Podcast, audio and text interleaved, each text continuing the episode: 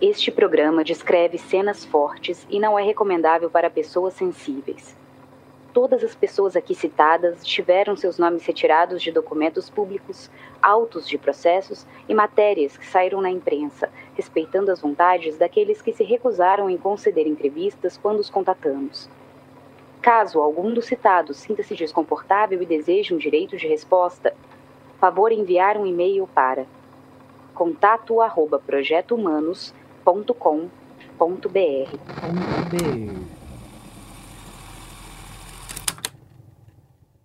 No episódio anterior, o repórter Vladimir Nascimento, ele, entre todas as, as, as, reportagens investigativas que ele faz, ele consegue ainda mais uma, é uma fita também de confissão do Oswaldo Marceneiro, dizendo que eles realmente sequestraram o Leandro Bossi no show do Moraes Moreira.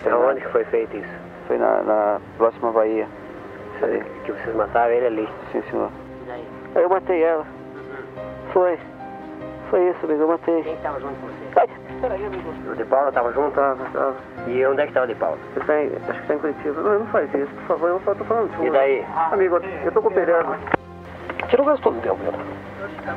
Troca a cabeça não, descarga pra baixo. Troca a cabeça. Não vou Aguidar. Hã? Não vou Aguidar. O que, que é o Ogdar?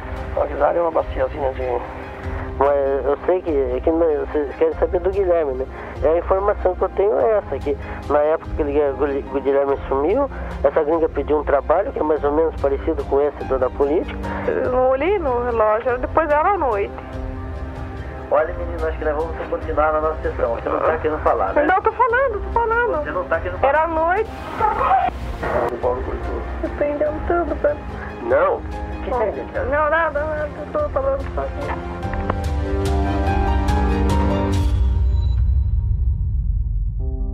eu sou Ivan Mizanzuki e este é o 26 episódio do Caso Evandro, a quarta temporada do Projeto Humanos. Se você não ouviu os episódios anteriores, pare, volte e ouça em sequência. É muito comum receber mensagens, e-mails e comentários de ouvintes e curiosos sobre o caso Evandro, sempre com alguém me dizendo o que acha que aconteceu. Nesses casos, eu sempre faço uma pergunta: com base no que exatamente que você acredita nisso que está me falando? Se depois de ouvir as fitas de tortura que eu mostrei no episódio 25, como é possível alguém ainda acreditar que eles são culpados? O que há realmente de material que os ligue ao crime? A resposta é nada. Por mais que o caso das ameaças que Edésio sofreu tenham sido claramente criminosas, é sempre bom lembrar. As Abage estavam presas naquele período, e aquelas ameaças não significam que elas tenham matado Evandro. Tudo o que aquele caso demonstra é que tentaram coagir uma suposta testemunha de acusação que, ao que tudo indica, baseava o seu relato mais em memórias fabricadas do que algo que fosse real de fato. Há uma série de furos na história de Edésio. Por exemplo, o seu funcionário havia sido o primeiro suspeito preso no caso Evandro. E mesmo vendo aquilo, ele jamais teve a atitude de dizer o que supostamente teria testemunhado. Nem mesmo a família Caetano, que ele repetidamente dizia conhecer bem. Só fez isso em condições muito estranhas meses depois, quando os sete foram presos. E quando o fez, chegou a dar versões diferentes do que teria ocorrido. A coação em Edésio foi bem clara e foi criminosa. E se por um lado eu a condeno, eu também consigo compreendê-la. Coloque-se no lugar da família Bage por um segundo. Você vem de uma família poderosa. Você vê membros da sua família terem sido torturadas para confessar um crime que não cometeram. O que você faria? Novamente, eu não estou dizendo que o que fizeram com o Edésio foi certo, mas eu também não sei dizer o que eu seria capaz de fazer por alguém que eu amo. Ou ainda, o que eu gostaria que fizessem por mim.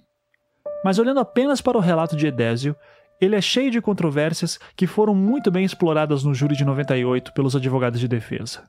Tanto que ele foi considerado pelos jurados como alguém que havia prestado falso testemunho.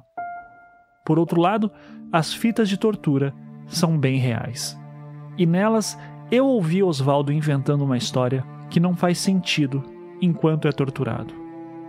Por isso, antes de começarmos, é bom reforçar. Beatriz Abage, Celina Abage, Vicente de Paula Ferreira, Oswaldo Marcineiro, Davi dos Santos Soares, Ayrton Bardelli e Francisco Sérgio Cristofolini são inocentes. Foram torturados, acusados e alguns condenados injustamente por erros, conivências e negligências de diversas autoridades. Nós sabemos isso agora.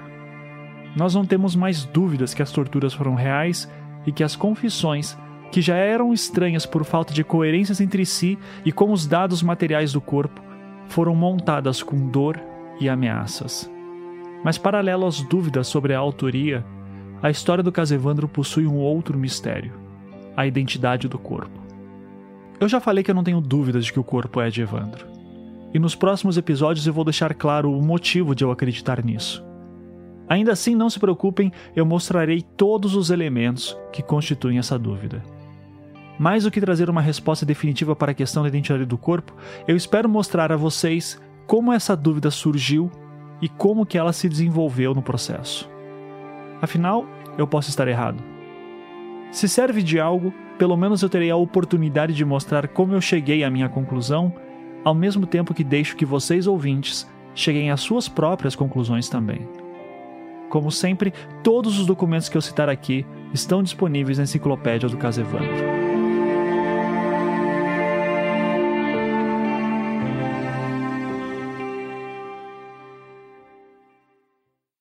Em 1998, Celina Abage e Beatriz Abage foram julgadas na cidade de São José dos Pinhais, região metropolitana de Curitiba.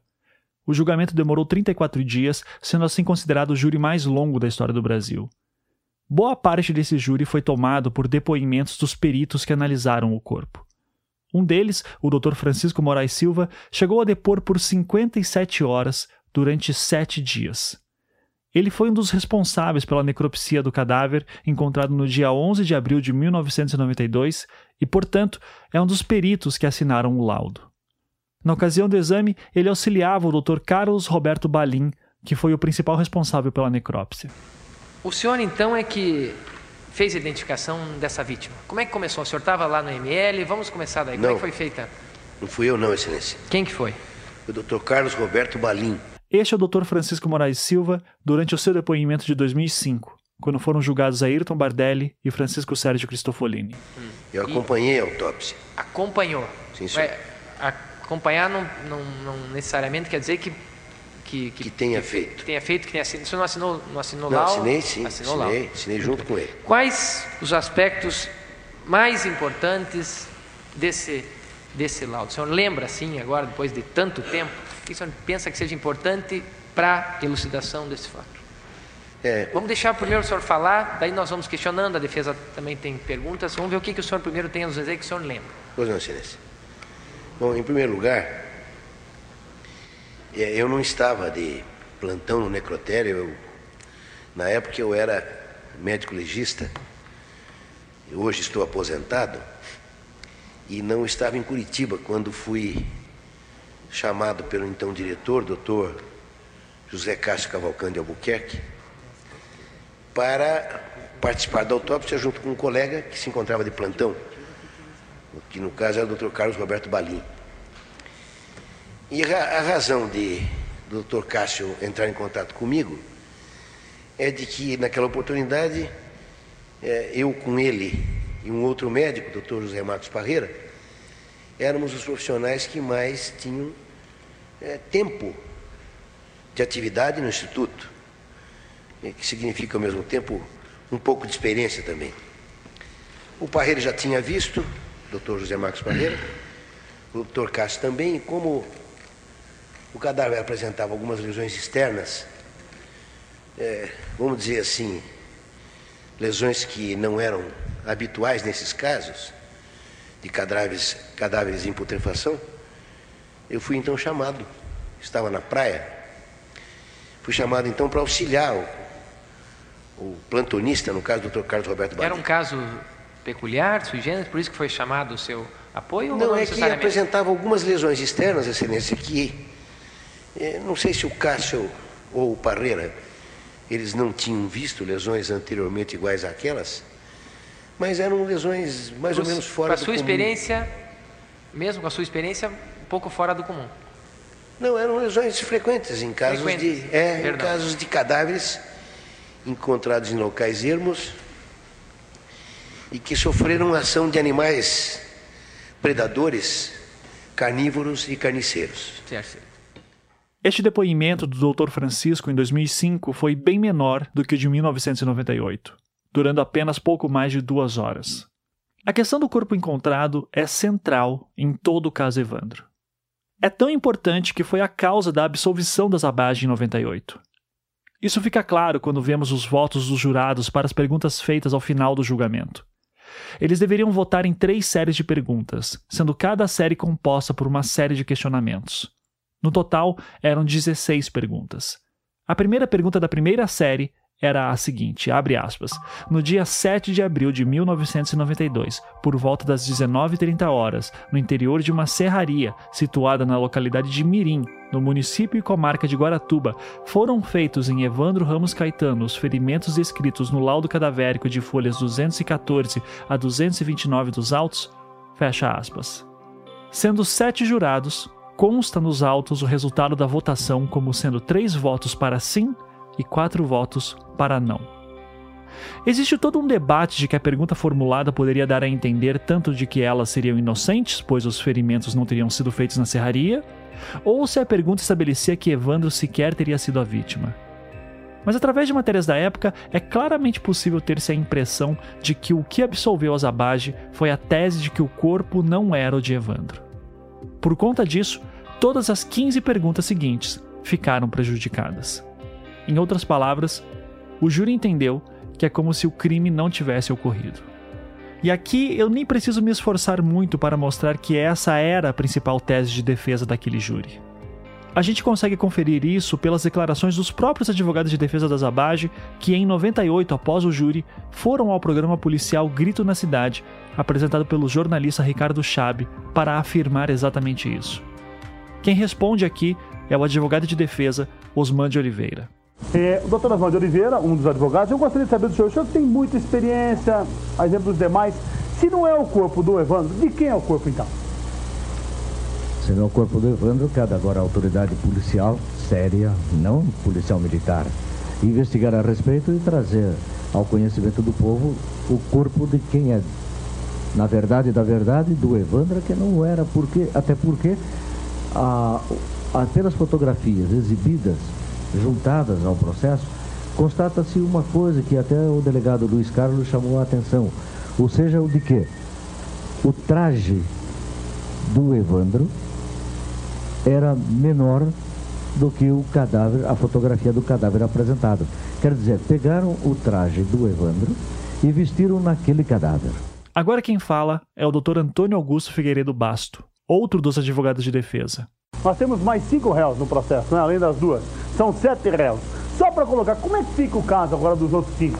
Já que o corpo não é da vítima, então como é que faz?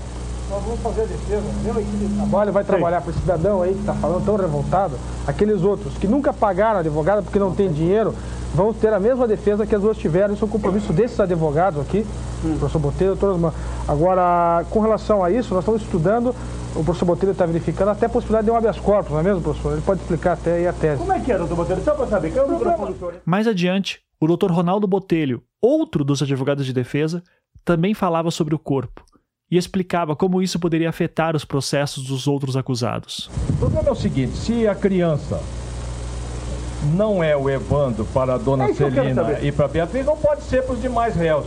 E eu não tenho dúvida nenhuma que se houvesse o trânsito em julgado dessa hum. decisão, eles trancariam a ação contra eles e não iriam mais a júri por falta de justa causa. Mas como deve haver o recurso da promotoria que se anuncia, fica em suspenso o julgamento. Mas eu entendo que até o julgamento não poderia sair deles enquanto não se julgasse esse recurso aqui, porque isso vai ser uma questão prejudicial do outro julgamento. Também penso que, é. aqui até na condição de lei, quem está em casa também está pensando a mesma coisa. Olha, se as duas foram absolvidas, por que os outros cinco agora vão ser levados a julgamento, é. afirmando que o corpo não é do menino? É. E se no julgamento dos outros se entendesse que o corpo é do menino, ficaria um conflito de decisões que a justiça não pode nunca caminhar por esse, essa relação conflituosa. Bom, vamos lá, Fabrício, vamos lá, Fabrício. Vamos Como já expliquei no episódio 2, foi esse resultado que motivou o Ministério Público a recorrer, pois alegavam que o júri teria ido contra as provas dos autos. O pedido foi aceito, o júri de 98 foi anulado e em 2011 Beatriz Abage foi novamente julgada. Sua mãe, Celina Bage, não foi a júri, pois havia passado dos 70 anos de idade e, nesta idade, a prescrição de crimes cai pela metade. Após um júri de dois dias, dessa vez em Curitiba, Beatriz Abage foi condenada a mais de 27 anos de prisão. Quanto aos outros acusados, todos passaram por tribunais do júri também. Ou seja, a decisão do júri de 98 praticamente não afetou o andamento dos outros julgamentos.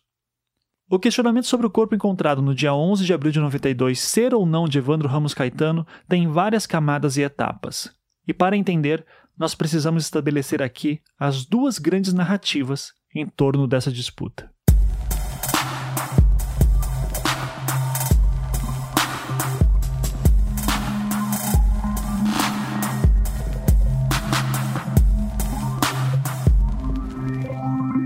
Primeiro, do lado da acusação. O corpo óbvio seria de Evandro e a confirmação disso teria se dado por conta de quatro estágios. Em ordem cronológica, o primeiro reconhecimento teria sido feito pelo pai de Evandro, o senhor Ademir Caetano, que reconheceu o corpo como sendo de seu filho no IML de Paranaguá, cidade próxima a Guaratuba, no mesmo dia 11 de abril, quando foi encontrado. O segundo reconhecimento ocorreu no dia seguinte, 12 de abril de 92, estando o corpo já em Curitiba, quando foi periciado no IML da capital. Lá, o exame de necropsia, realizado pelos doutores Carlos Roberto Balim e Francisco Moraes Silva, teriam confirmado que as características do corpo eram condizentes com as do menino Evandro Ramos Caetano, que encontrava-se desaparecido já há cinco dias. Contudo, o estado de decomposição do corpo era bastante avançado, dificultando o reconhecimento. Por isso, foi feito um exame de arcada dentária pela doutora Beatriz Sotiri França, que confirmou a identidade do corpo de acordo com as informações que lhe foram passadas pela dentista do menino Evandro, a doutora Adaíra Quessim Elias. Esse foi o terceiro procedimento para identificação.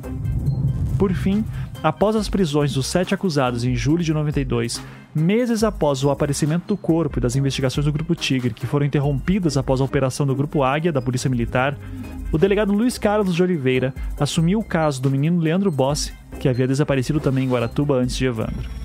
Oliveira passou a fazer questionamentos sobre o corpo encontrado, pois tinha dúvidas de que aquele poderia ser o corpo de Leandro Bossi. Por conta disso, o delegado-geral da Polícia Civil, o Dr. José Maria Correia, achou melhor pedir um exame de DNA para confirmação de que o corpo encontrado era mesmo o de Evandro Ramos Caetano. O pedido foi feito em agosto de 92 pelo delegado João Ricardo Kepes Noronha, que passou a ser o responsável pelo caso após as prisões dos sete acusados. Há uma série de etapas nessa questão do DNA que eu explicarei em detalhes no futuro, mas por hora basta dizer que o resultado definitivo saiu em março de 93. Para a justiça, aquela era a quarta confirmação de que aquele corpo era o de Evandro. Agora, o lado da defesa. Os advogados dos acusados questionavam cada uma dessas quatro etapas de identificação. Em resumo, diziam que todas teriam sido mal feitas, de forma apressada ou ainda com procedimentos incorretos e não confiáveis. Se quiser o termo técnico para isso, aqui vai: as autoridades não teriam respeitado a cadeia de custódia. Ou seja, não houve rigor no processo de coleta e análise de materiais, e isso durante todo o processo de identificação e especialmente no caso do exame de DNA. Construir essa narrativa foi boa parte do trabalho dos advogados de defesa do júri de 98, e como vimos, eles foram bem-sucedidos. Mas que fique claro, essas desconfianças já começaram em 92 através dos advogados Ronaldo Abizu Drummond de Carvalho e Moacir Correia Filho, que representavam Azabage. As discussões mais profundas pelo lado da defesa giram em torno de quatro documentos principais. São eles: o primeiro é o laudo de exame e levantamento de local de achado de cadáver, produzido por um perito que viu o corpo no local que foi encontrado, e outro perito que analisou o local após a sua retirada. O segundo documento é o laudo de exame de necropsia, feito no IML de Curitiba, que já citei. O terceiro é o laudo de exame odontológico de identificação, que faz parte do laudo de exame de necropsia e que também foi feito no IML de Curitiba. E por fim, o quarto documento é o conjunto de laudos de exame de DNA.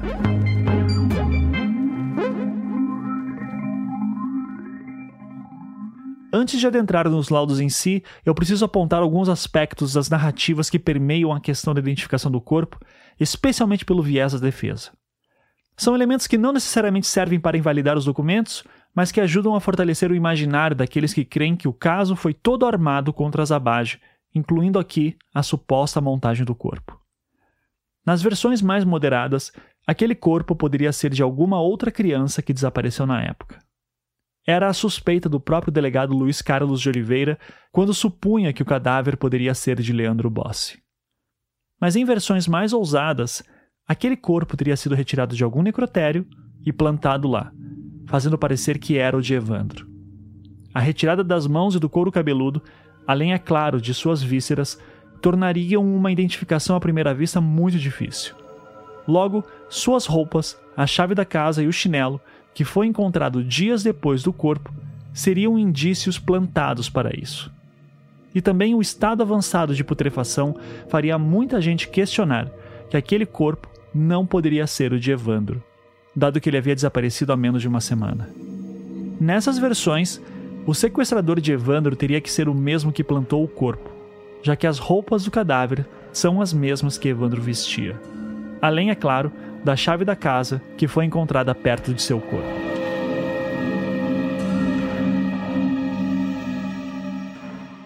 A primeira vez que eu ouvi essa questão do corpo foi na primeira entrevista que eu fiz para a produção deste podcast.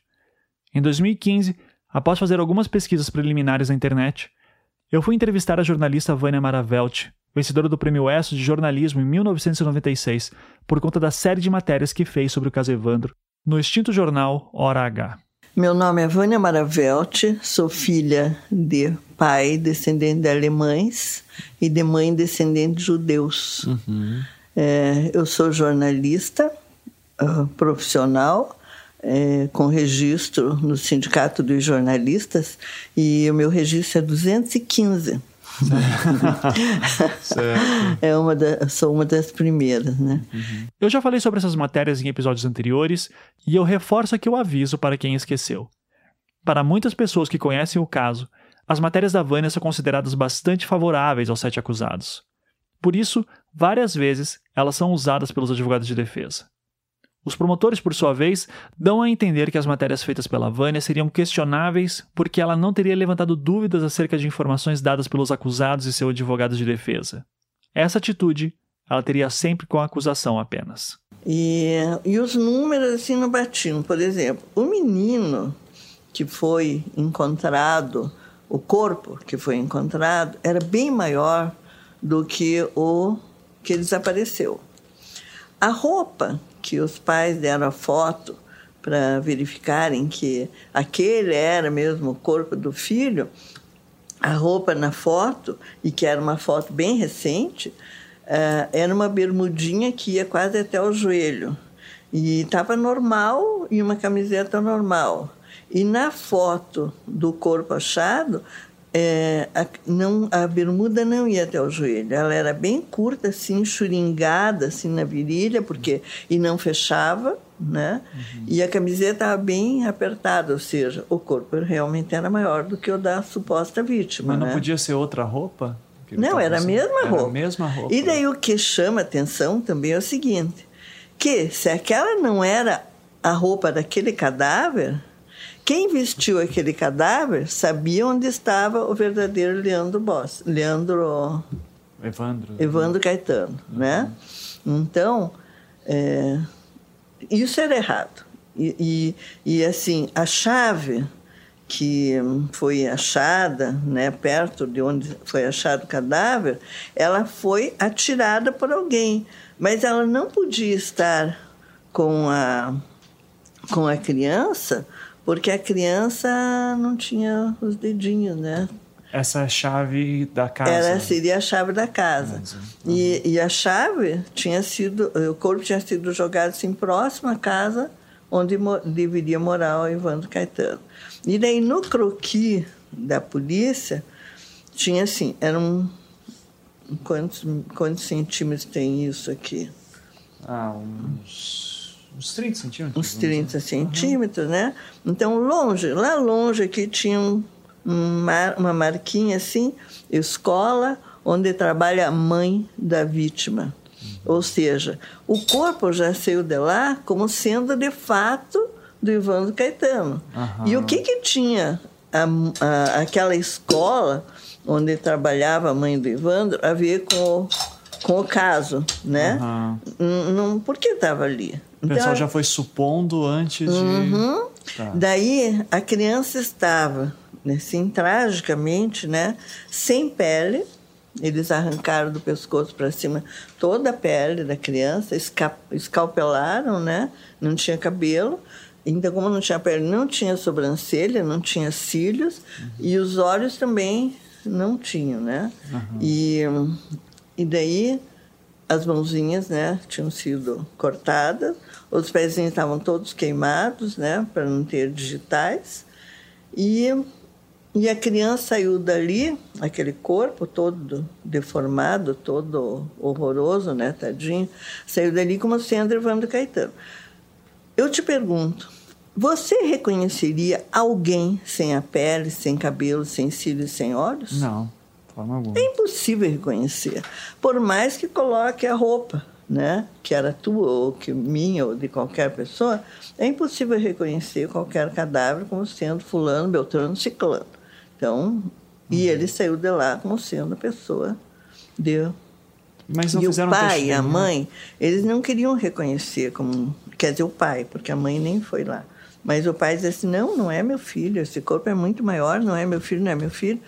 Daí o Diógenes, que seria o, o suposto tio, mas que na verdade é um primo bem distante, dizia: é, é ele, é ele, diga que é ele. E tanto falou, tanto falou, e deu algum convencimento maior para ele, e ele disse: é, é o meu filho. Mas na realidade, é impossível que alguém diga que aquele é o filho Sim. de qualquer pessoa. Aqui já entramos na questão do primeiro reconhecimento do corpo. A identificação realizada por Ademir Caetano, pai de Evandro, como aquele corpo sendo de seu filho. Essa versão de que Diógenes teria induzido o pai de Evandro a reconhecê-lo já foi apresentada aqui por mim em um episódio passado. Eu vou repetir aqui para citarmos da onde que ela vem. O trecho que vocês ouvirão a seguir é do programa Jogo Limpo, da extinta TV Independência. O programa foi ao ar em 1995 e quem está respondendo as perguntas do apresentador Mauro Bauruc é o advogado de defesa Figueiredo Basto. Que eu também tenho em mãos aqui o testemunho do médico de Paranaguá, que é o doutor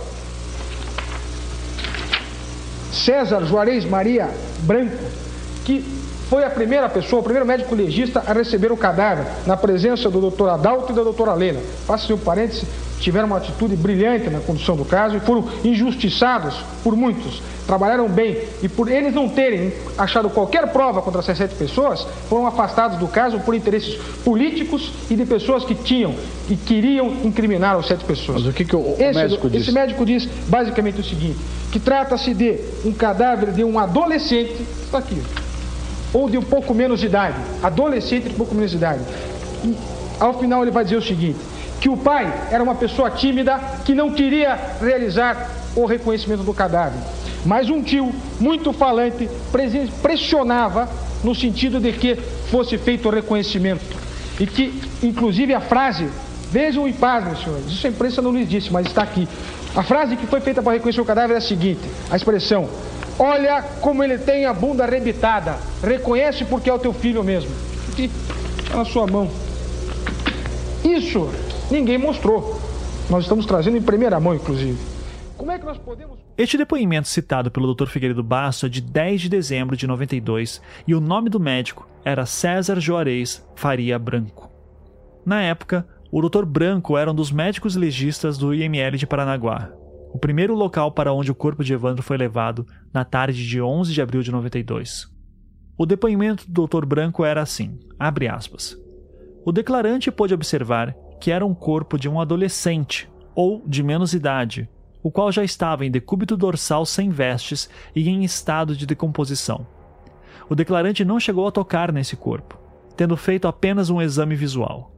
Que, nesse intervalo de tempo, chegaram outras pessoas, o Dr. Adalto e sua esposa, Dra. Leila, delegados do Grupo Tigre, que também adentraram ao recinto. Que, no exame visual feito, o declarante notou que aquele corpo faltava alguns órgãos, intratoráxica e intraabdominais. Que foi determinado pelo declarante que aquele corpo fosse removido para Curitiba, a fim de que fosse feita uma melhor perícia, visando a colheita de melhores dados. que essa decisão foi de consenso com os delegados dali presentes.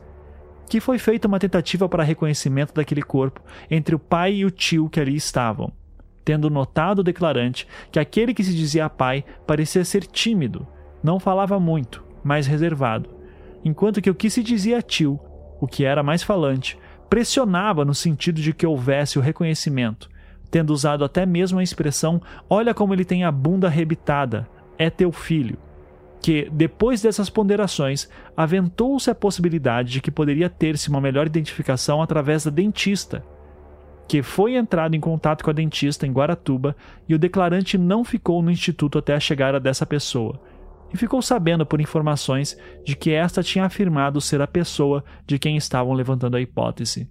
Fecha aspas. Em outras palavras, o médico legista do IML de Paranaguá afirmava que o corpo não seria de uma criança de 6 a 7 anos, mas sim de um adolescente ou menos idade, e que um tio muito falante teria insistido para que Ademir reconhecesse o corpo como sendo de Evandro. A defesa nunca afirma categoricamente, mas sempre dá a entender que esse tio seria Diógenes. As únicas pessoas que poderiam me confirmar se isso ocorreu de fato ou não seriam os pais de Evandro, Ademir e Maria. Mas, infelizmente, eles já não dão entrevistas há muitos anos. Contudo, em 2011, pouco antes do julgamento de Beatriz Abage, o programa Tribuna da Massa do SBT conseguiu gravar uma declaração deles. O áudio dá uns pequenos cortes por conta da má qualidade do vídeo.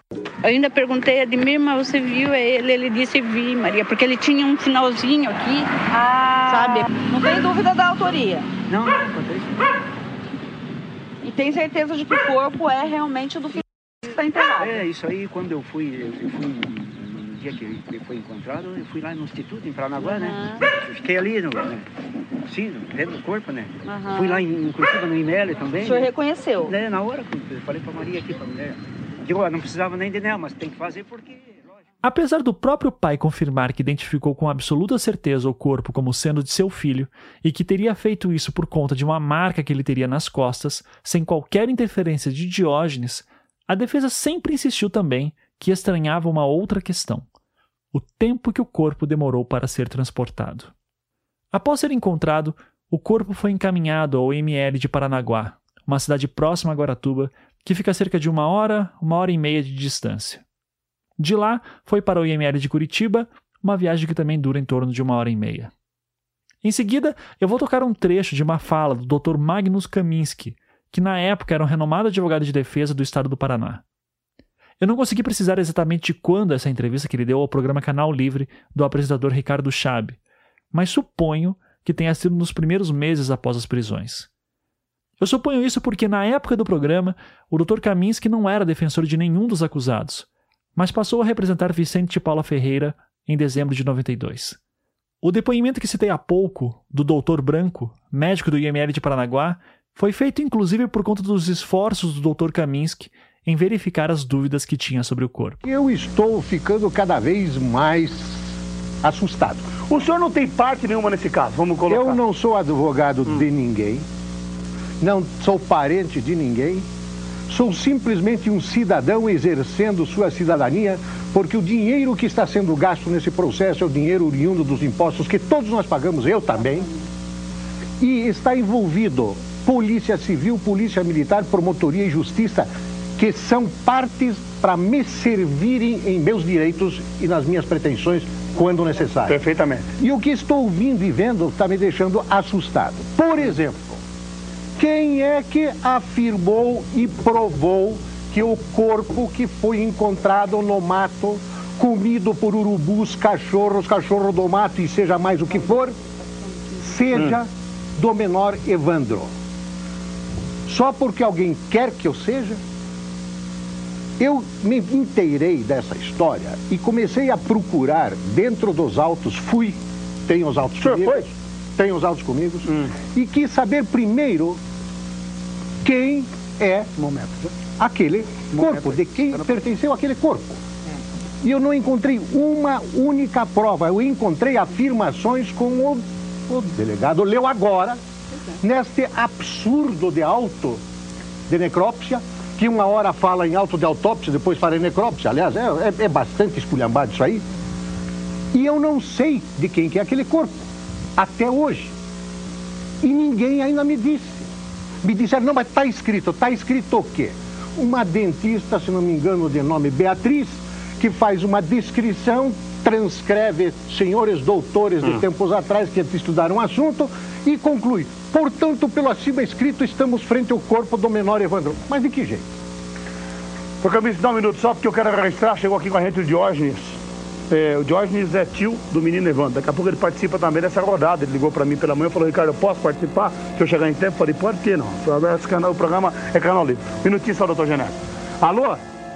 Um pouco mais adiante no programa, após a chegada de Diógenes, o Dr. Kaminsky continuava. Gostaria de, para esclarecer certas posições, que me descrevessem claramente como este corpo que foi encontrado, que nos autos não tem prova nenhuma que seja quem quer que seja, não se sabe quem é, como este corpo que foi encontrado no Egomato veio parar no IML de Curitiba, seguindo um roteiro muito interessante. O que eu levantei até agora é que esse corpo deu entrada no IML de Paranaguá às 17 horas e 40 minutos no dia 11. Hum. Neste IML ele foi entregue, ele deu entrada como sendo Evandro.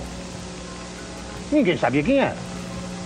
Ele foi entregue ao pai do Evandro, conforme recibo assinado no livro do IML de Mas aí eu posso responder Um momentinho, não, um momentinho, deixa eu só terminar. Isso no dia 11. E ele deu entrada no IML de Curitiba no dia 12, às 7h30 da manhã. E com uma coisa interessante, ele foi encontrado conforme fotografias e filmes do local, vestindo um short. Hum. Branco com pinta. No IML de Paranaguá ele estava nu e deu entrada no IML de Curitiba novamente vestido. Estou.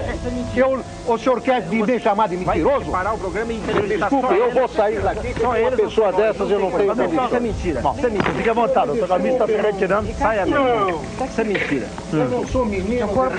Não é, não deve vir não aqui mentir. Perfeitamente. Bom, gente, eu quero ir pro telefone. Alô? Caso não tenha ficado claro, o Dr. Kaminsky se retirou do programa após ter sido chamado de mentiroso por Diógenes.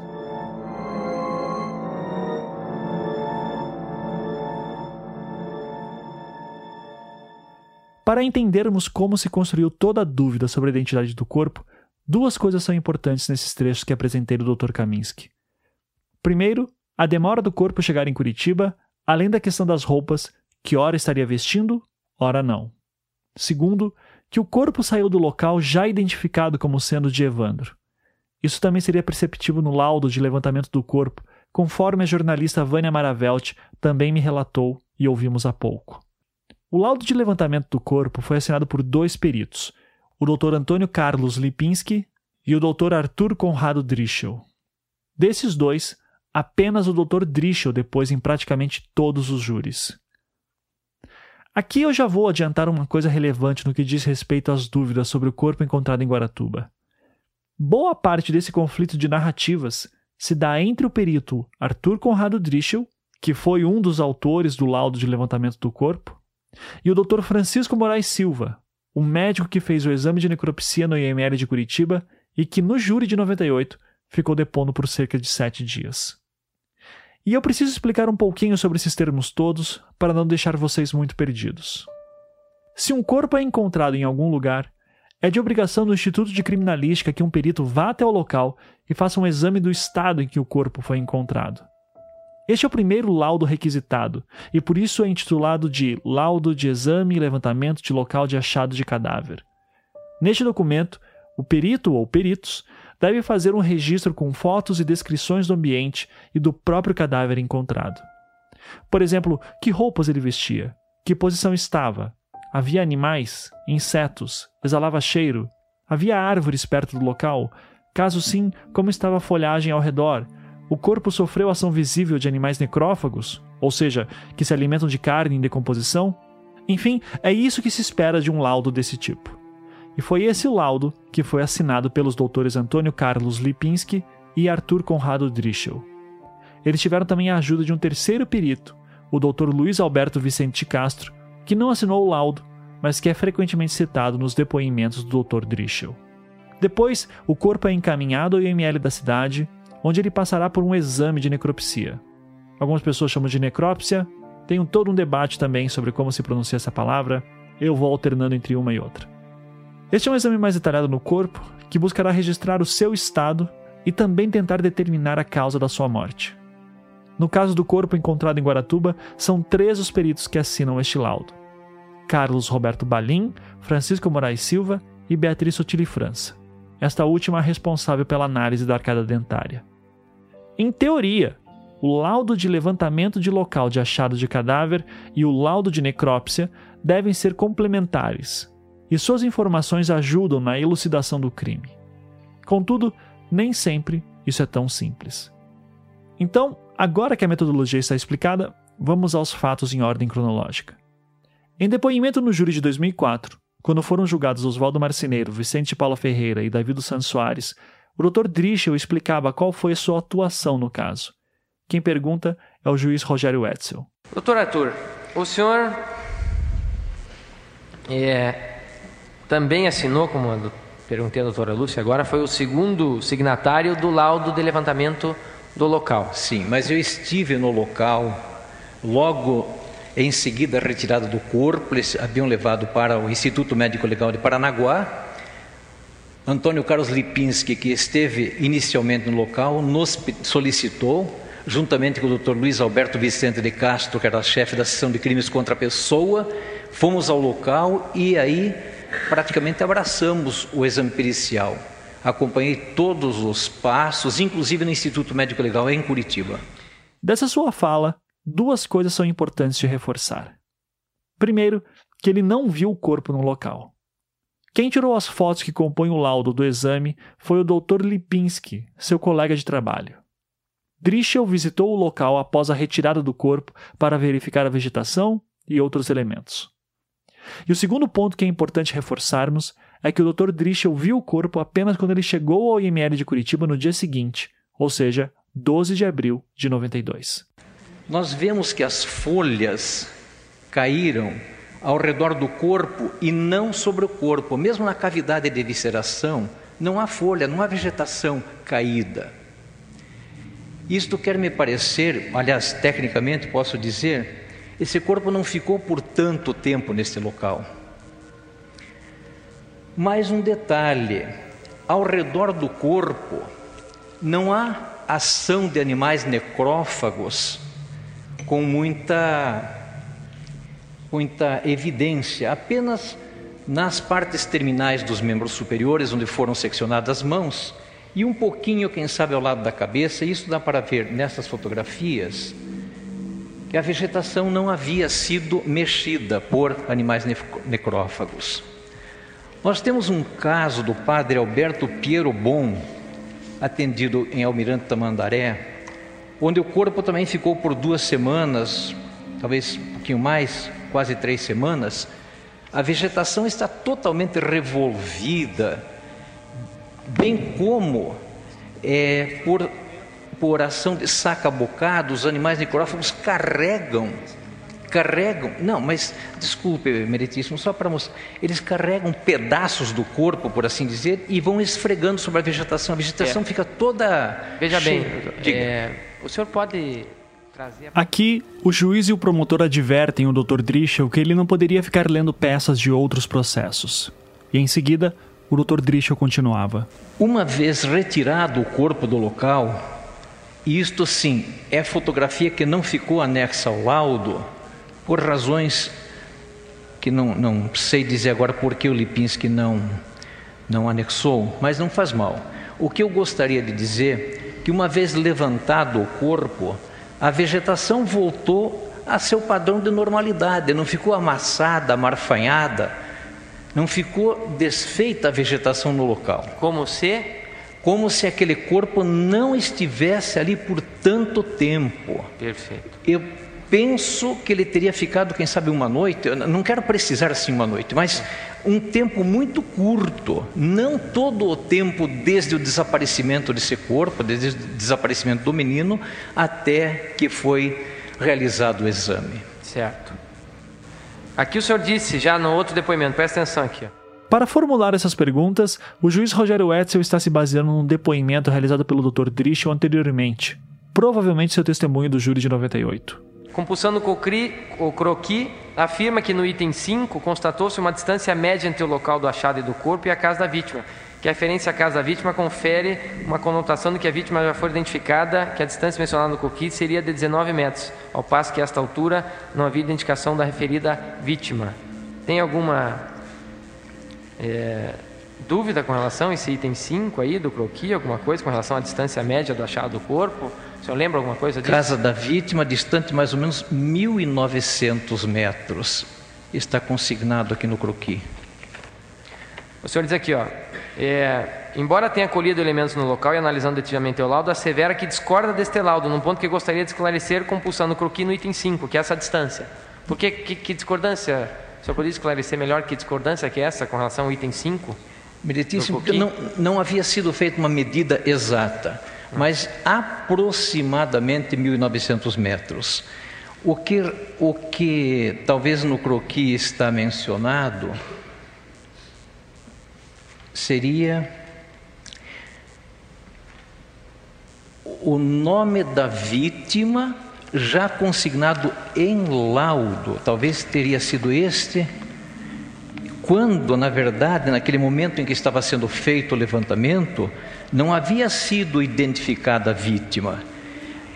Até mesmo porque não havia fisionomia, não havia cabelos, todos os tecidos moles haviam sido retirados e mesmo as, mesmo as mãos haviam sido retiradas. Este é o ponto que a defesa se apoia e que o advogado Magnus Kaminski também estranhava em 92, como mostramos há pouco. Aqui, o Dr. Drischel, ao citar um apontamento que fez no júri de 98, explicava que também lhe chamava a atenção o croqui do local de achado de cadáver indicar a distância da casa da vítima. Afinal, se o corpo não havia sido identificado com certeza absoluta ainda, como é que neste mapa já se tinha essa distância do local do corpo para a casa da família Caetano? Mais adiante, neste depoimento de 2004, a promotora Lúcia Inês Giacomitti Andrit faz uma pergunta ao perito, buscando uma possível explicação. Doutor Drischel, o senhor disse que uma das discordâncias do senhor com o laudo é porque constou a distância é, do local do achado do corpo na casa da criança que não estava identificada ainda. Minha pergunta é no seguinte sentido: o laudo foi elaborado posteriormente. Sim, o, o laudo de levantamento de local foi elaborado posteriormente, quando laudos... já se tinha o, a identificação do cadáver. Não, não se tinha. E a identificação efetiva do cadáver, no momento que saiu o laudo do Instituto, ainda não havia identificação efetiva. Você pode me efetiva. dizer quando saiu o laudo do Instituto? Eu não tenho essa informação aqui, precisaria conferir com o livro de protocolo, mas deve ter saído por prazo legal dez dias, até dez dias após o levantamento. Muitas vezes o perito solicita um prazo um pouco maior, eu não sei se o Lipinski solicitou ou não este prazo maior. Encaminhe-se 11 de 9 de 97, tem aqui o visto do encaminhamento do laudo, 11 de 9 de 97. Não sei se este foi o encaminhamento original para a delegacia de polícia para eu, instruir o inquérito. Eu acredito até que não seja, né? Porque 97 e o crime era de 92, então me parece que não seria é. essa data. É provável que essa data seja no momento que foi solicitada essa Mas cópia. Mas a minha pergunta era somente no sentido de se é, que o laudo é elaborado posteriormente, faz-se um rascunho provisório, né? E depois, no, posteriormente. No é local, é feito... faça o levantamento com viso de reperto, anotando-se então, fotografando-se, é, coletando as medidas necessárias para a efetivação do diagrama. Bem, doutor Drischel. É, é, é, o doutor Drischel diz não se recordar da data em que o laudo do seu exame foi finalizado. Mas nos autos é possível termos uma ideia, ao menos, de quando que ele entrou no inquérito policial. E se for isso mesmo, o período que esse laudo demorou para integrar o inquérito foi muito maior do que os 10 dias mencionados pelo Dr. Drischel em seu depoimento. Em um ofício endereçado ao juiz Anésia de Kowalski, datado de 30 de junho de 92, ou seja, cerca de 80 dias após o encontro do corpo e antes das prisões, o então delegado de Guaratuba, Dr. Gilberto Pereira da Silva, dizia, abre aspas, meritíssimo juiz, com este, encaminho a Vossa Excelência para a juntada dos autos do inquérito policial número 157-92, o laudo de exame de levantamento de local de achado de cadáver, elaborado pelo Instituto de Criminalística, em que é a vítima, Evandro Ramos Caetano, e como indiciados a apurar. Fecha aspas. Essa demora para a juntada deste documento já seria escandalosa, mas o ofício do delegado Gilberto continua. Abre aspas. Outro sim informa que até esta data ainda não foram feitos remessa do laudo de exame cadavérico da vítima acima mencionada. Fecha aspas. Em outras palavras, 80 dias após o corpo ter sido encontrado e já devidamente identificado, não apenas o laudo de exame de levantamento de local de achado de cadáver estava sendo recentemente anexado, como o laudo de exame de necrópsia ainda não havia sido sequer enviado. Traduzindo, o Grupo Tigre investigou durante aqueles 80 dias sem ter esses laudos de perícia em mãos. Ou seja, uma possível explicação para o croqui do laudo assinado pelos doutores Lipinski e Drischel já indicarem o corpo como sendo do menino Evandro Ramos Caetano é que ele só foi anexado ao inquérito policial meses depois, quando o corpo já estava devidamente identificado. Talvez essa identificação não tenha sido tão rápida quanto o Dr. Magnus Kaminski apontava no programa de TV.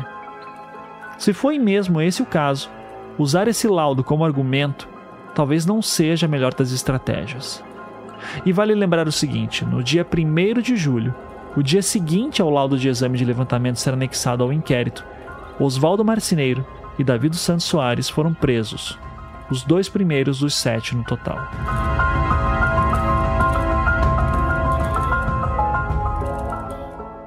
O outro ponto que o Dr. Kaminski citava era a questão da demora do corpo chegar em Curitiba, além da questão das suas roupas. Em um documento redigido por ele, datado de 9 de março de 93, nós conseguimos entender melhor a linha do tempo que ele montava e o que ele estava buscando, apontando coisas que o incomodavam sobre a forma que o corpo foi identificado e transportado. As informações que ele cita teriam sido resultados de uma investigação pessoal dele, na qual ele anexava alguns documentos. Abre aspas. O cadáver encontrado por volta das 10 horas e 30 minutos do dia 11 de abril de 1992, após vistoriado pelo Instituto de Criminalística que compareceu ao local por volta das 13 horas e 30 minutos, fotografado e relatado em laudo, estava vestindo uma cueca zorba e um calção. Liberado para o transporte ao Instituto Médico Legal de Paranaguá, lá chegou às 17 horas e 40 minutos, conforme a anotação registrada no livro de controle daquele instituto, sendo que, conforme comprovável por fotografias lá tiradas na ocasião, não oficiais, pois o translado de Guaratuba efetuou-se em viatura da empresa funerária medianeira sem qualquer acompanhamento de autoridade competente, tal cadáver lá chegou nu. E os funcionários do Instituto Médico Legal negam ter efetuado qualquer intervenção naquele corpo. Anotado no livro de registro e controle somente estatura, 1,25m, bem como a informação de que tal cadáver deveria ser transladado ao Instituto Médico Legal da capital. Consta ainda no livro um carimbo de entrega e retirada de cadáver, assinado pelo senhor Ademir Batista Caetano, pai de Evandro Ramos Caetano, o menino desaparecido de Guaratuba, segundo o qual o cadáver em questão foi retirado do Instituto Médico Legal de Paranaguá no dia 11 de abril de 92, informação corroborada pela declaração do funcionário do Instituto Médico Legal em anexo, que precisa ter ocorrido a retirada às 20 horas e 30 minutos do dia 11 de abril de 92. Incompreensivelmente, passou despercebido às autoridades que têm por dever de ofício fiscalizar e, caso for, ordenar diligências que o translado do cadáver que foi retirado de Paranaguá às 20 horas e 30 minutos do dia 11 de abril de 92 pela mesma viatura da empresa funerária Medianeira que o havia trazido de Guaratuba translado este que, pelas informações dos autos, bem como pelo contido nas anotações do livro de controle do Instituto Médico Legal de Paranaguá, deveria ser efetuado de imediato e sem interrupção sequencial. Assim não ocorreu.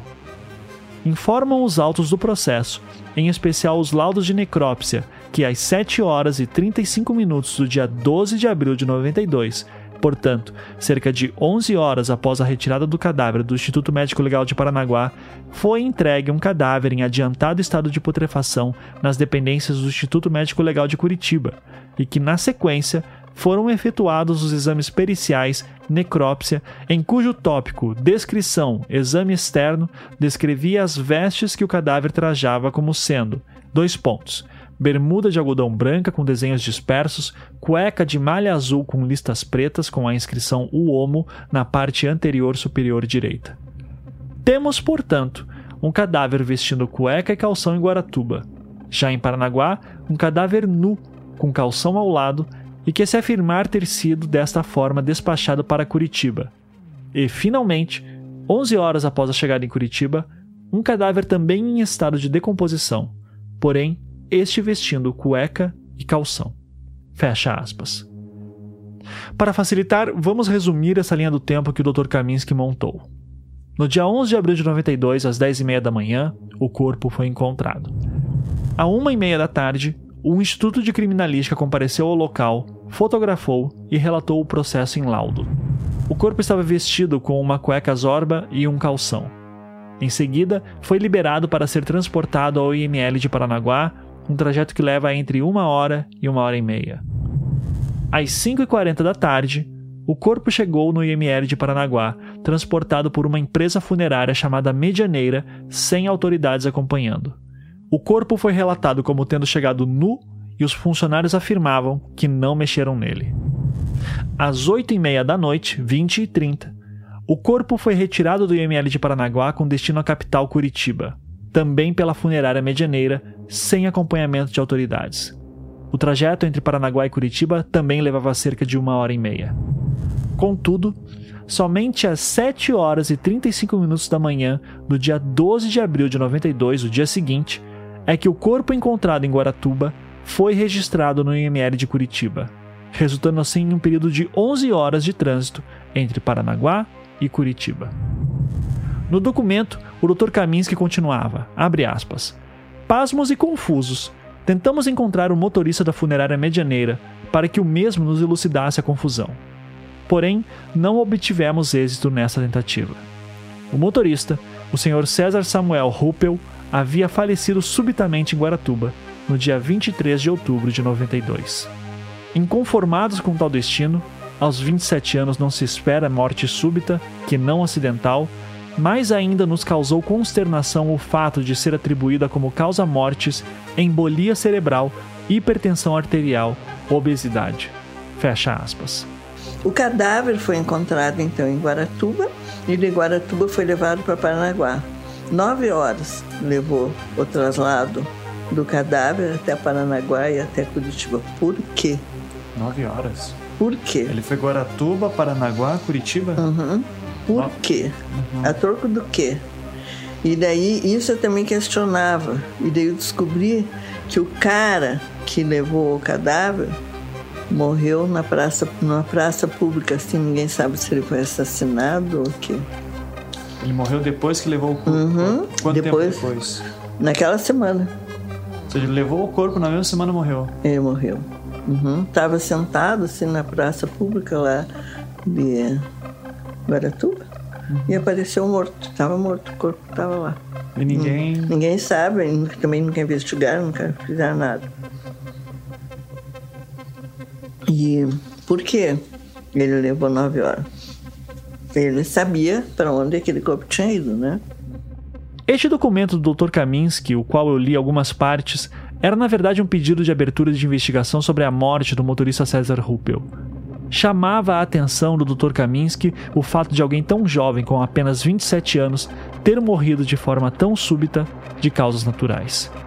Especialmente quando essa pessoa havia transportado o corpo identificado como sendo de Evandro Ramos Caetano. Mas ao final deste requerimento, o Dr. Kaminsky dizia, abre aspas, ante ao relatado, e esclarecidos serem os sintomas que se verificou sofrer o motorista nos dias que antecederam sua morte, típicos de pessoa com grave intoxicação, é perfeitamente justificado suspeitarmos tratar-se, no caso, não de morte natural, mas sim de morte induzida por envenenamento, homicídio. Fecha aspas.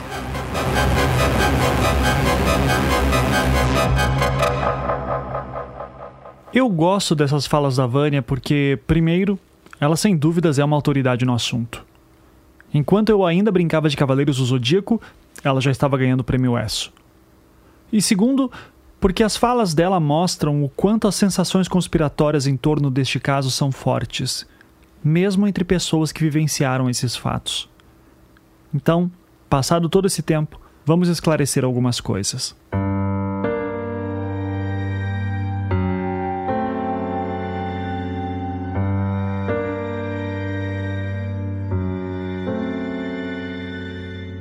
Então temos aqui duas coisas que são, no mínimo, estranhas. Primeiro, a demora do corpo chegar no IML de Curitiba. Segundo, a morte do motorista. Vamos tratar uma de cada vez. Começando com a demora do corpo. Quem fornece uma possível explicação para isso é a mãe do motorista César Ruppel, a senhora Hilda Ruppel, numa declaração prestada em cartório no dia 17 de novembro de 93. Ela residia em Curitiba enquanto que seu filho trabalhava em Guaratuba. Abre aspas que seu filho, César Samuel Ruppel, no dia 12 de abril de 92, um domingo, esteve em sua residência pela parte da manhã, contando que no dia anterior, 11 de abril de 92, havia trazido do IML de Paranaguá um cadáver de criança, o qual seria, conforme informações, cadáver de uma criança menino que estava sumido de Guaratuba, e fora encontrado já em decomposição, jogado num mato daquela cidade, no bairro do Carvoeiro. Seu filho explicou que entregara o cadáver na noite anterior no IML dessa capital, porém que o mesmo não foi registrado na hora e que, como o cadáver não seria liberado naquela noite, telefonara com a funerária em Paranaguá, que o mandou retornar direto a Guaratuba e voltar para Curitiba no dia seguinte para apanhar o cadáver, ordem que ele cumpriu, porém sem que lhe fosse entregue o cadáver em questão, informando-se a ele que seria liberado para funeral somente dali a alguns dias. Recorda-se ainda que o seu filho contou que não viera sozinho para Curitiba no dia anterior, 11 de abril de 92, mas estava acompanhado naquela noite pelo indivíduo que disse ser o pai do menino cujo cadáver transportava. Fecha aspas. Ou seja, de acordo com a senhora Hilda Ruppel, seu filho teria lhe relatado que de fato levou o corpo para o IML de Curitiba ainda na noite do dia 11 de abril de 92, mas que ele só foi registrado oficialmente na manhã do dia seguinte. Não teria havido uma demora de 9 ou 11 horas para o transporte do corpo, mas sim teria havido uma negligência no rigor dos registros. Além disso, ele teria viajado acompanhado do pai de Evandro. E quanto às questões das roupas dele, se estava vestido ou não, eu chutaria que foi problema de negligência de registros também, mas eu não tenho como afirmar isso com certeza. Após deixar o corpo do IML de Curitiba, o motorista César Samuel Ruppel também teria sido informado que o corpo não seria liberado tão cedo, e por isso recebeu ordens de Paranaguá para voltar para Guaratuba e só buscar o corpo no dia seguinte, domingo dia 12. E assim teria feito. E foi na manhã do dia 12 que ele visitou sua mãe e contou-lhe todo o ocorrido. O corpo ficou mais alguns dias em Curitiba até ser liberado para ser enterrado em Guaratuba. Avançando agora acerca da morte por causas naturais do motorista César Samuel Ruppel, que tinha apenas 27 anos de idade. De acordo com a sua certidão de óbito, seriam três causas da morte: embolia cerebral, hipertensão arterial e obesidade. No requerimento produzido pelo Dr. Kaminsky, o advogado citava o seguinte: aspas. Em contato com pessoas que conviviam diariamente com o falecido, nos foi informado ter o mesmo apresentado estranho sono súbito lembrando quase que súbito desmaio, sem mais nem menos, em meio à conversa. Ou então durante a refeição nos três ou quatro dias anteriores à sua morte, que se verificou nas dependências da Santa Casa de Misericórdia de Guaratuba, aonde às 19 horas e 30 minutos do dia 23 de outubro de 92, chegou amparado por pessoa amiga, e quando prontamente constatado encontrar-se cianótico, ou seja, apresentando cor azulada ou acinzentada, já em coma, ao ser levado à unidade de tratamento intensivo UTI e, nem transcorridos 20 minutos, faleceu. Fecha aspas. Essa morte súbita levava o Dr. Kaminsky a acreditar que o motorista poderia ter sido envenenado e, portanto, deveria ter sua morte investigada.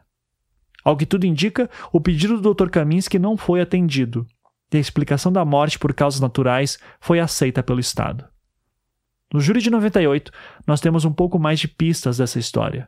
A partir do depoimento de uma das testemunhas de defesa, o Dr. Luiz Sérgio dos Santos Marques, médico de Guaratuba que atendeu a mãe de Evandro nos primeiros dias do desaparecimento de seu filho. Além disso, ele foi também o médico que firmou o atestado de óbito do motorista. Um dos motivos do Dr. Marques ter sido chamado como testemunha deste júri era o fato de uma declaração sua feita em cartório, que estava anexada aos autos, relatando sobre o estado do corpo encontrado. Nela, este médico relatava que viu o corpo no matagal no dia 11 de abril e que teria notado que ele estaria sem o pênis.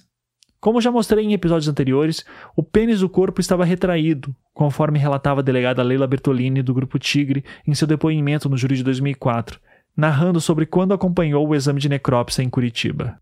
Doutor, só um detalhe eu lembro da necrópsia. Porque lendo, é, posteriormente, né, o, o depoimento, entre, em, entre aspas, assim, as confissões, é, uma coisa me chamou muita atenção, porque os réus confessaram que haviam emasculado a criança. E no dia da necrópsia, eu me lembro muito bem, me recordo muito bem, que o, o legista que estava fazendo a necrópsia, é, lá mexendo no cadáver, puxou o pênis da criança. E a expressão que ele disse: Olha, o pintinho está aqui, ele está retraído. Talvez por esse motivo, o Dr. Luiz Sérgio dos Santos Marques tivesse concluído que o corpo estava emasculado. Contudo, eu não duvido que há narrativas mais conspiratórias, que digam que o corpo que foi encontrado no Matagal não era o mesmo que foi ao IML de Curitiba. Se essas versões existem, tudo o que eu posso dizer é que eu acho muito difícil, dado o estado singular que o corpo se encontrava e as comparações que fiz entre as fotos dos laudos de levantamento e de necrópsia. Mas no que concerne o júri de 98, o trecho que lerei a seguir do depoimento do Dr. Marques ocorreu durante os questionamentos do Ministério Público. Abre aspas. Exibido o Dr. Magnus Kaminski num filme, o depoente reconheceu ter conversado com este advogado, mas não sabe se foi a ele que forneceu a escritura pública de declaração. Que o depoente não viu ninguém filmando o cadáver no local onde foi encontrado. Que o representante do Ministério Público leu parte do depoimento no volume 19, folhas 3876, que desse documento é mencionado o fato de que o motorista da funerária que transportou o cadáver de Paranaguá para Curitiba teve morte súbita e que foi o depoente o responsável pela lavratura do atestado de óbito. Que no referido documento é sugerido que o motorista da funerária César Ruppel morreu vitimado por envenenamento. Que o documento foi juntado na contrariedade do libelo pelos defensores de Oswaldo, Vicente e Davi, que, retornando à morte do motorista Ruppel, pergunta ao representante do Ministério Público da causa-morte constante da certidão de óbito. Que o depoente conversou com amigos da vítima, que disseram que ela estava sentindo muita dor de cabeça nos últimos tempos e cansada, que a vítima pesava cerca de 120 quilos e que não havia sinais de que tivesse sido envenenada. Que, perguntado pelo Ministério Público se as assertivas do Dr. Kaminsky seriam cogitação, o depoente responde que sim. Fecha aspas. Então, para fechar esta parte específica sobre a demora do corpo ser examinado em Curitiba e a morte do motorista, o resumo da ópera é o seguinte: foi tudo uma mistura de negligência e paranoia.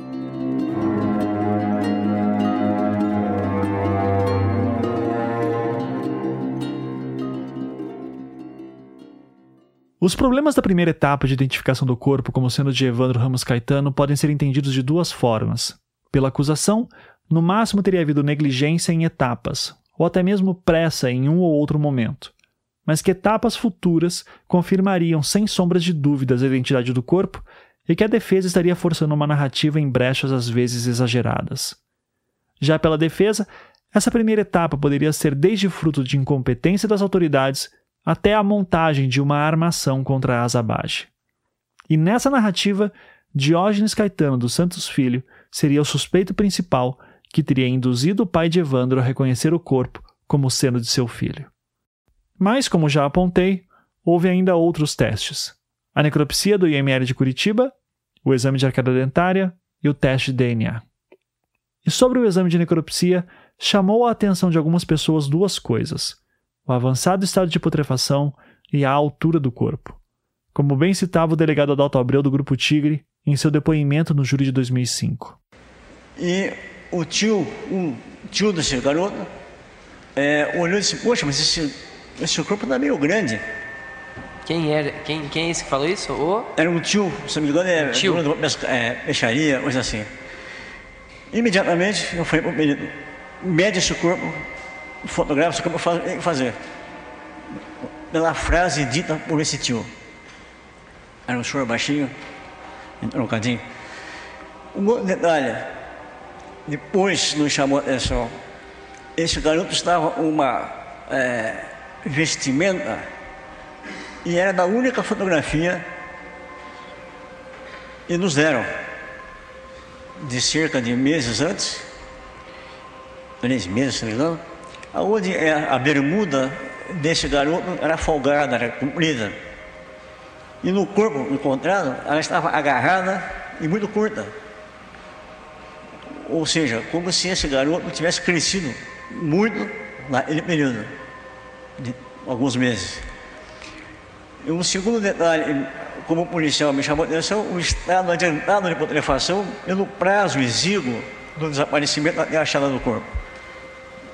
Como se alguma coisa ou tivesse acelerado esse processo, ou não fosse o corpo.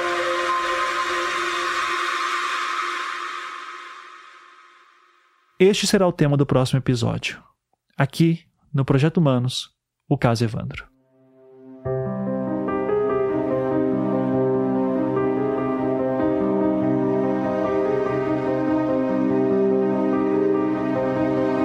Projeto Humanos é um podcast em formato storytelling produzido pelo Anticast e distribuído pela Half-Death. Ele só é possível de ser realizado graças à ajuda de nossos patronos que contribuem mensalmente com a quantia que podem. Se você gosta de nosso trabalho e gostaria de ajudar, acesse projetohumanos.com.br e clique no link Apoie. Essa história que estamos contando tem muitos personagens e eventos, então, para facilitar, se você entrar na seção do caso Evandro em projetohumanos.com.br, você encontrará um post chamado Enciclopédia. Se você quiser saber mais sobre algum personagem ou evento, é só dar uma olhada lá. Nós vamos acrescentar mais coisas à enciclopédia à medida que novos episódios forem sendo publicados. Desde o episódio 25, os programas estão sendo editados pela Maremoto, empresa do meu querido amigo Caio Corraine. Se você tem alguma ideia de podcast e precisa de alguém que edite e produza, eu recomendo demais que você confira o portfólio deles e peça um orçamento. É só entrar no site maremotopodcasts.com e mandar um oi. Três pessoas foram essenciais tecnicamente para que essa temporada ocorresse e eu recomendo demais que você que está ouvindo contrate elas. Elas são Felipe Aires, que compôs a trilha sonora e masteriza todos os episódios, Aniele Casagrande, que desenvolveu o site e resolveu inúmeros pepinos, Saulo Milete, que produziu a arte visual tema dessa temporada. Para saber como contatá-los, basta entrar no post de créditos na seção do caso Evandro. As matérias de imprensa e falas que foram utilizadas durante essa temporada foram retiradas em sua maioria de arquivos disponíveis no YouTube e fitas VHS que estavam anexadas ao processo. As fontes originais estão na seção de créditos. Essa temporada só foi possível também graças ao trabalho voluntário de várias pessoas que me ajudaram a catalogar os autos dos processos, transcrever vídeos e áudios, pesquisar matérias em arquivos públicos e verificar informações. Vocês são muitos, então espero que me perdoem por não poder ficar falando o nome de cada um de vocês aqui, mas se serve de consolo, seus nomes estão no post de créditos dessa temporada. Até o próximo episódio.